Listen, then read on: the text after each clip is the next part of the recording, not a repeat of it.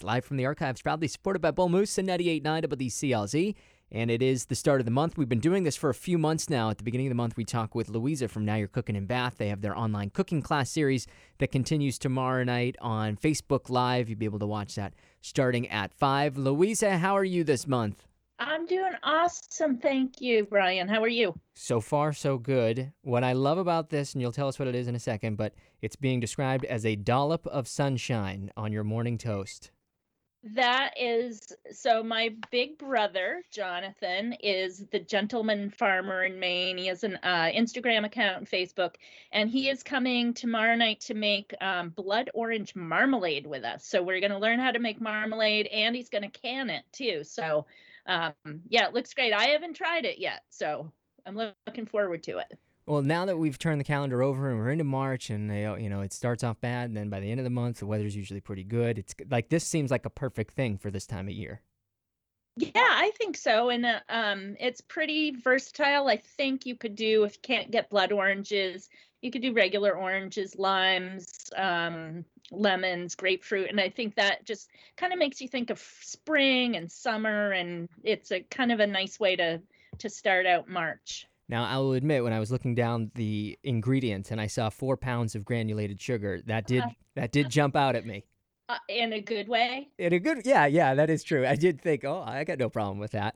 But it does uh, when when you hear four pounds of granulated sugar, it should be noted that it yields a lot here.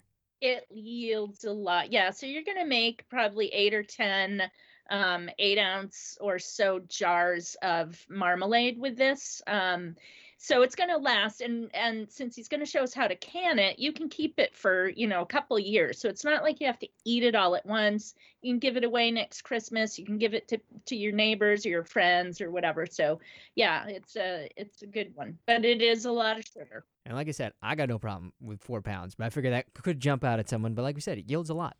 It is live from the archives. Got Louisa from Now You're Cooking in Bath on with us, talking about tomorrow night's recipe for their online cooking class series that they have. Facebook Live, that'll be happening tomorrow night at 5. And Louisa, like you said, we've got a guest chef this week, and it is your brother, the gentleman farmer from Maine. Tell us tell us more about him.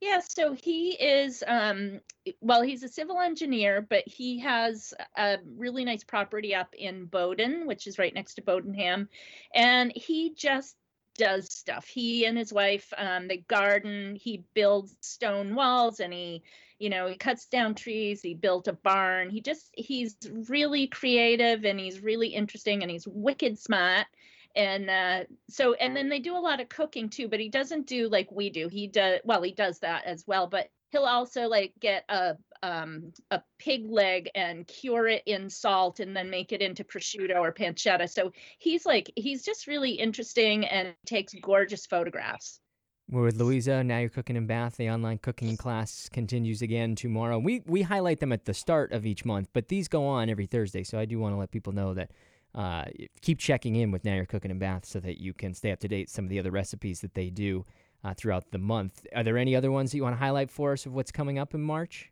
Well, yeah, actually, next week we're going to make homemade croissants, which is a commitment. There's no specials, special skills that you're going to need to make them, but it is a time commitment. Um, so I'll be doing it in kind of in stages, um, so people can follow along. And then, and I would recommend probably watching the video and then making them after.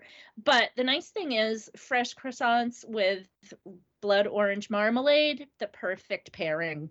You beat me to it.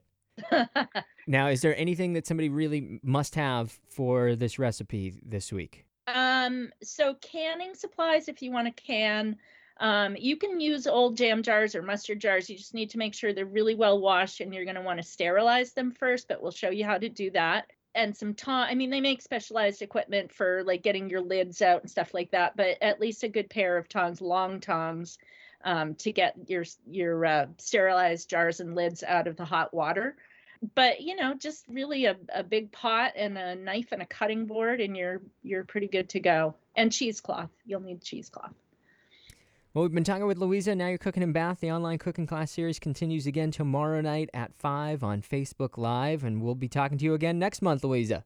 sounds good brian take care